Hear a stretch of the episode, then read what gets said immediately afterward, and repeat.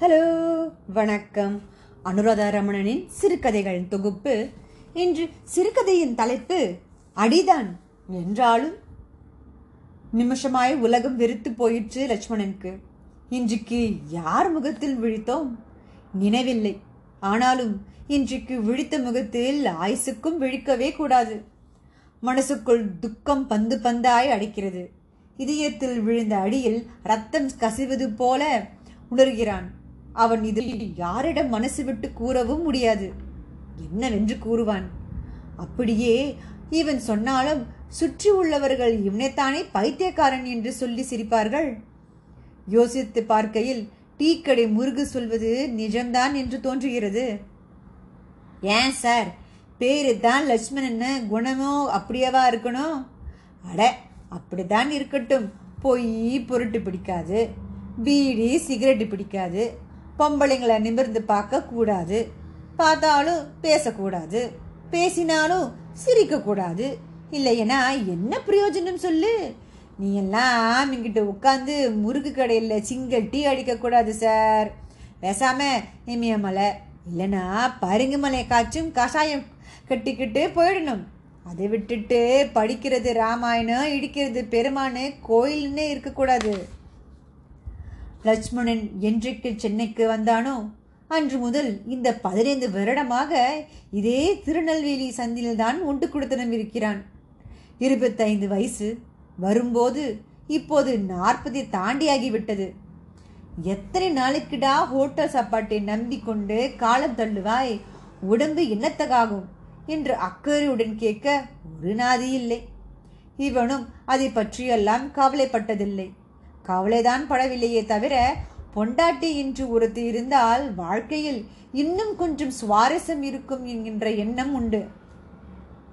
அதே சமயம் மனைவி என்று ஒருத்தி வந்துவிட்டால் இப்பொழுது இவன் பார்க்கும் தொழிலுக்கு பங்கு வந்து விடும் என்பது அவனுக்கு தெரியும்.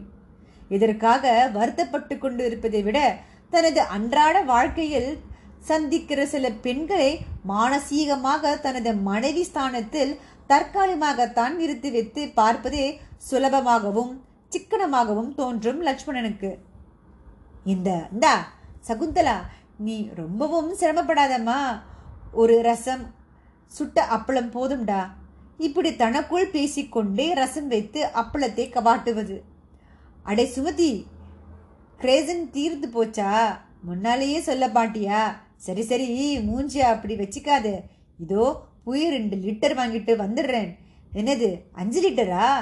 தேசிய பாத்தியா? இருபத்தஞ்சு. தேதிய பாத்தியா? இருபத்தஞ்சு. பாலா, நேற்று நீ ஒரு வெள்ளரவைக்கு போட்டிருந்தியே, பிரமாதம். அதுவும் குளிச்சுட்டு வந்து வாசக்கதவை திருந்தியே, வசந்தே போயிட்டேன்ப்பா. தள்ளு தள்ளு உமா, உனக்கு எத்தனை வாட்டி சொல்லுவேன் வயிற்று பிள்ளையோட இப்படி உட்கார்ந்து அம்மியே கட்டிக்கிட்டு அரைக்கதாயின்னு. பார்க்குற பெண்களே, அவர்கள் கல்யாணமானவர்களோ கண்ணியோ, இதோ இந்த அளவு வயிறுதான் இழுத்து உட்கார வைத்து பேசுவான், கொஞ்சுவான், கடற்கரை கோயிலுக்கு அழைத்து போவான். கண்டிப்பாய் இவர்களை படுக்கையில் வைத்து பார்க்க இவன் மனசு இடம் கொடுக்காது. Okay, good night. காலே நல்லா நீட்டிட்டு தூங்குங்க. போர்வையால் முகத்தை முடிக்காதீங்க, அது கெட்ட பழக்கம். இப்படி பொதுவாக தன் சிநேகிதிக்கும் பெண்களு சிநேகிக்கும் பெண்களுக்கு வசதியாய் பாய் விரித்து படுக்க சொல்லிவிட்டு தூங்குவான். இவனை இவனுடன் வேலை பார்க்கும் நண்பர்கள் பொட்டை என்று ஈட்டியால் குத்துவது போல கேலி செய்வார்கள். ஏண்டா பத்திரிக்கை துறையில், அதுவும் சினிமா துறையில் வேலை பார்க்குற எத்தனை பொண்ணுங்க சுற்றி வருவாங்க. த உன்னை பற்றி பிரமாதமாக எழுதுறேன்னு சொல்லி எதையாவது ஒன்று கணக்கு பண்ணியிருக்கியா? தொட்டாவது பார்த்துருக்கியாடா? ஏண்டா நீங்கள்லாம் வெட்டி கட்டின ஆம்பளையா? ஆமாம், அந்த அக்கா வேஷா அஞ்சலா எங்கோ கூட எல்லாம் பேச மாட்டேங்கிறா. உன்னை மட்டும் தனியாக அழிச்சிட்டு போய் காதோடு என்னமோ சொன்னாலே. என்னது, இப்போ அவள் வாங்குகிற ரேட்டு தானே? டே மச்சி, அந்த பிஸ்னஸ் வேறையா? அப்போ ஐயா கையில் எப்பவும் சில்லறைத்தான்னு சொல்லு. சில்லறையா? நோட்டுடா. அன்னைக்கு புனிதாவோட மகாபலிபுரம் போயிட்டு வந்தான், உண்டா இல்லையான்னு கேளு. எல்லாருக்கும் ஒரு புன்னிகினாலேயே பதிலளித்துவிட்டு நகருவானே தவிர மோத மாட்டான். ஒரு விஷயத்தில் பார்க்க போனால் நண்பர்கள் சொல்வது உண்மைதான். இவன் பெண்களை வியாபாரமாக்க துணை போனதில்லை என்றாலும் காசுக்கு விலை போகும் பெண்கள் பல சமயங்களில் தங்களுக்கு துணையாக இவனை தாடுவது உண்டு. லட்சுமணன், இன்னைக்கு உங்களுக்கு என்ன வேலை? காலையிலே ஒன்றும் இல்லை, மத்தியானத்துக்குமாகத்தான் வாகினி வரைக்கும் போகணும். எனக்கு ஒரு ஹெல்ப் செய்யுங்களேன், மகாபலிபுரம் வரைக்கும் போய் வர வேண்டியிருக்கு. ப்ரோக்ராம் ஒன்று இருக்குது, கூட வந்தீங்கன்னா பரவாயில்ல. மாட்டேன் என்று சொன்னதில்லை லட்சுமணன். அதே சமயத்தில், ஏமா ஒழுங்கா ஒரு உத்தியோகத்துக்கு போகக்கூடாதா என்று அவன் இதுவரையில் உபதேசித்ததும் இல்லை. அவரவர் சிரமம் அவரவருக்கு. ஒரு பெண் குடும்பத்தை காப்பாற்றிக் கொள்வதற்காக தையல் மிஷினோடு மிஷினாய் தேய்த்து குடும்பத்துக்கு சோறு போடுவதோ, பாட்டு கற்றுக் கொடுத்து பசியை தீர்த்து கொள்வதோ சினிமா கதைகளில் மட்டுமே வரக்கூடிய சமாச்சாரம் என்பதே அவன் அறிவான்.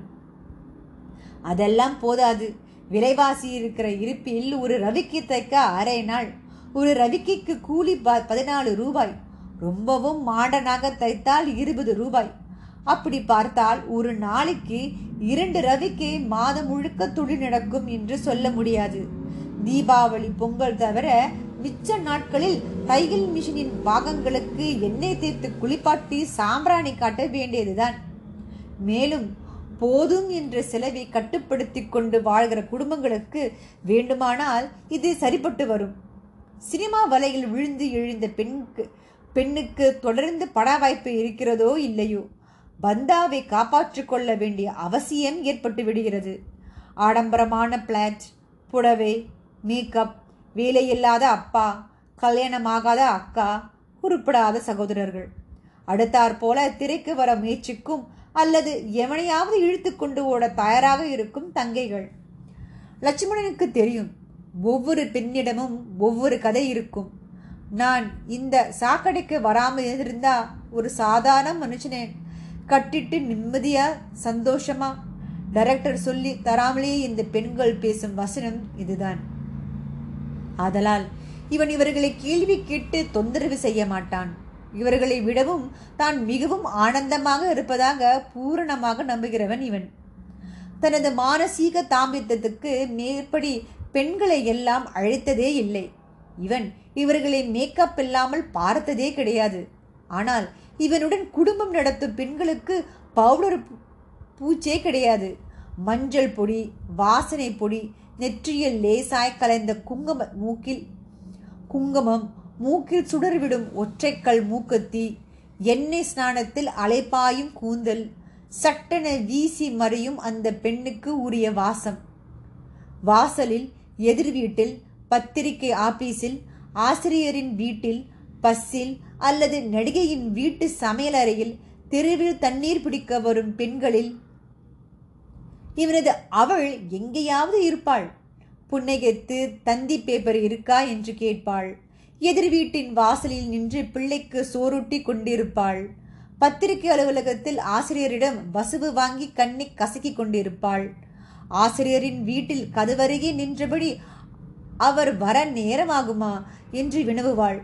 பஸ்ஸில் பிற புருஷன் மீது உடம்பு படாமல் இருக்க கூசி குறுகியபடி பயணம் செய்வாள். நடிகையை இவன் பேட்டி காணும்போது தயங்கி தயங்கி காப்பி கோப்பையை வைத்துவிட்டு நகருவாள். தெருவில் தண்ணீர் பிடிக்க முட்டி மோதும் கும்பலுக்கு இடையே இவனை பார்த்து நட்புடன் சிரித்து உங்க பக்கெட்டை இப்படி கொடுக்கணும்னு வழியே வந்து உதவுவாள். இப்படி சமீபத்தில் உதவி உதவியவள் அதே தெருவை சேர்ந்த முப்பது வயசுக்காரி லட்சுமி என்று ஒரு ஆயா அழைத்ததினால் அவள் பெயர் தெரியும். வாயில் புடவைதான், தளர்வாய் பின்னிய பின்னல் உடம்புக்கு கீழே ஒரு இடுப்புக்கு கீழே ஒரு ஆணின் மனதை விடவும் மோசமாய் ஊசலாடும் புடவை. கணக்காலுக்கு சற்றே மேலே இருப்பதால் மஞ்சள் பூசிய கணுக்கால் லட்சுமணனின் கண்ணிலிருந்து தப்பியதில்லை. முந்தா நாள் கூட அவன் தனது தனிமையை கூட்டுக்குள் இவளுக்கு கால் பிடித்து விட்டிருக்கிறான். வீட்டுக்கும் ரோட்டுக்குமா எத்தனை தரம் நடப்ப? நாலு அண்டான் குண்டானை கொண்டு வந்து வாசலே வச்சா நான் கொஞ்சம் தண்ணி பிடிக்க தூக்கிட்டு வருவேன் இல்லை? அதே தெருவில் மிக சரியாக சொல்ல போனால் அவனது வீட்டிலிருந்து மூன்றாவது வீட்டில் அவள் இருக்கிறாள். ஐந்தாவது வீட்டில் துணை நடிகை அஞ்சலா. வாசலில் லட்சுமி கோலம் போடும்போது அவள் கணவன் வாயில் டூத் பிரஷை கடித்தபடி மனைவிக்கு காவலாகவும் அவளது அங்க லாவண்யத்தை ரசிக்கவும் ரசிகனாகவும் நிற்பான். லட்சுமணன் டீ குடிக்க முருகு கடைக்கு போய் கொண்டிருப்பான். வேலைக்கு கிளம்பிய போதும் குழந்தையை பள்ளிக்கூடத்துக்கு கொண்டு போய்விட நடந்து கொண்டிருப்பாள். இது போன்ற பெண் லட்சுமணனை பொறுத்தவரையில் அப்போதுதான் மலர்ந்த புஷ்பத்தை விட புனிதம். அப்படி அவன் நினைத்து தன் மனசுக்குள் மனைவி அந்தஸ்து கொடுத்த பெண் அவள். கணவனுடன் சேர்ந்து நடந்தால் ரசிப்பான், எதிரே வந்தால் பாதை விட்டு பணிவுடன் நகர்ந்து போவான். ஆனால் அந்த பெண் அப்படி செய்யவில்லையே. அஞ்சலாவுடன் காரில் அவள் பக்கத்தில். ஐயோ, இது என்ன அக்கிரமம்! அவன் திகைத்து நிற்கும் போதே அஞ்சலாவின் கார் லட்சுமணன் அருகில் உராய்ந்து நின்றது. லட்சுமணன், அடையார் பக்கம் போறீங்க? ஏன்? இல்லை, நாங்கள் மகாபலிபுரம் போகிறோம், அந்த பக்கம்னா வாங்க இறங்கிக்கலாம். இல்லைங்க, நீங்கள் போங்க. அவனது பார்வை லட்சுமியை விட்டு நகரவில்லை. வாய் மட்டும் தனிச்சையாய். அவளோ என்று மாறாக புன்சிரிப்புடன். இரவு முழுக்க உறக்கமில்லை, ஆத்திரமும் அழுகையும். சோறு தண்ணீர் வேண்டியிருக்கவில்லை. தூக்கம் பிடிக்காமல் எழுந்து உட்கார்ந்தவன் இதயத்தின் மூலையில் இழுத்து பொறுத்து கொண்டு தூங்குபவளின் முதுகில் சுளீரென அரைந்து எழுப்பினான். ஏண்டி, வீட்டுக்கு வர பணத்துக்குள்ள படம் நடத்த துப்பில்ல? நீ எல்லாம் ஒரு பொம்பளை. தூ, புருஷன்காரனை இப்படி ஏமாத்துவனு நினைக்கலையே. ஐயோ மகா பாவி, உன் கோலமே அலங்கோலம் ஆயிடுச்சே. வாசல்ல எதுக்கு வளைச்சு வளைச்சு கோலம்? ஒவ்வொரு வார்த்தைக்கும் ஒரு அடி. மொத லட்சுமணன் தன் மார்பில் ஓங்கி ஓங்கி புஷ்டியால் குத்தி கொண்டு முகத்தில் அடித்து கொண்டு எப்பொழுதும் தூங்கினானோ. மறுநாள் லட்சுமியின் முகத்தில் விழிக்கவே பிடிக்கவில்லை அவனுக்கு. டீ குடிக்க கூட போகாமல் நாற்காலியில் விரைத்தபடி அமர்ந்திருந்தான். அஞ்சலா வீட்டுக்கார் டிரைவர் வந்து அழைக்கும் வரை வாங்க. ஐயோ, என்னங்க உடம்புக்கு? அஞ்சலா பதை பதைக்க அவன் தலை குனிந்தான். அப்போதுதான் கதவுக்கு அருகில் கதுவிடுக்கில் அந்த மஞ்சள் பாதங்களை கவனித்தான். இவ யாரு தெரியுமில்ல? லட்சுமி, நம்ம தெருதான். பேடி சாப்பில் இருக்கீங்க. பேயடி சாப்பில் இருக்கீங்க? நேற்று கூட என்னோட மகாபலிபுரம் வந்தா. இவ குழந்தைக்கு உடம்பு சரியில்லைன்னு லட்சுமணன், ஹார்ட் ப்ராப்ளம், நிறைய பணம் தேவையாக இருக்குது. அதனால் நம்ம ப்ரொடியூசர் சுப்பிரமன் இல்லை, அவங்க வீட்டில் சமையலுக்கு எடுபடியாக ஒரு பொண்ணு இருந்தால் பரவாயில்லன்னு சொன்னாங்க. சுப்பராமன் தெரியுமில்ல, போன வருஷம்தான் ஹார்ட் ஆப்ரேஷன் பண்ணிட்டாரு. அதனால் அவருக்கு அந்த கஷ்டமும் சிரமமும் தெரியும். குழந்தையோட ஆப்ரேஷன் செலவு முழுக்க அவர் பார்த்துக்கிறாராம். இன்னைக்கு லட்சுமியும் குழந்தையும் இளங்கரையில், அதாங்க மகாபலிபுரம் போகிற வழியில் அவரோட ஃபார்ம் ஹவுஸுக்கு கூட்டிகிட்டு வர சொன்னார். அங்கே தான் ரெஸ்டில் இருக்கிறாரு. அவர் சமாச்சாரத்துக்கும் லட்சுமியை ரொம்ப பிடிச்சி போச்சு சம்சாரத்துக்கும் லட்சுமியை ரொம்ப பிடிச்சி போச்சு. இன்றைக்கி கொண்டு விடணும். இவ வீட்டுக்காரருக்கு இதெல்லாம் ரொம்பவும் மனசு குறைச்சலாக இருக்குது. என்னால் பிள்ளை உடம்புக்கு தேவையான அளவுக்கு கூட சம்பாதிக்க முடியலன்னு அழுறாரு. நீங்கள் கொஞ்சம் இவளையும் குழந்தையும் அழைச்சிட்டு போய் விடுறீங்களா? ரெண்டு நாள் பழகினா தனியாக போய் வர பழகிடுவா. இன்றைக்கின்னு பார்த்து அபூர்வமாக ஒரு பட சான்ஸ் வந்திருக்கு எனக்கு. அதனால தான் உங்களை. அவர் கண்ணீர் வழியை தலையாசிக்கிறார். லட்சுமியை சிறுவனுடன் ஆட்டோ பிடித்து அழைத்து சென்றபோது சிறுவனின் மு முதுகை தடவி உச்சி முகர்ந்தபடி நாத்தழுக்க வினவுகிறார். வலிக்குதா? ம், எப்போவாது வலிக்குதுங்கிறான். லட்சுமணன் முதல் நாள் லட்சுமிக்கு கொடுத்த கற்பனை அடி பற்றி விசாரிக்க அவளோ தன் மகனின் நிலை பற்றி விம்மலுடன் சொல்கிறாள். ஐயோ, என்ன கதை இப்படி முடிஞ்சிட்டு! இந்த சிறுகதை அடிதான் என்றாலும் சிறுகதை மதுரை மணி என்ற ஒரு பத்திரிகையில் பப்ளிஷ் செய்யப்பட்டது ஆயிரத்தி தொள்ளாயிரத்தி தொண்ணூற்றி ஆறில் நைன்டீன் எயிட்டி சிக்ஸில். சரி, உங்களை ஒரு அடுத்த ஒரு சிறுகதை சந்திக்கும் வரை நன்றி.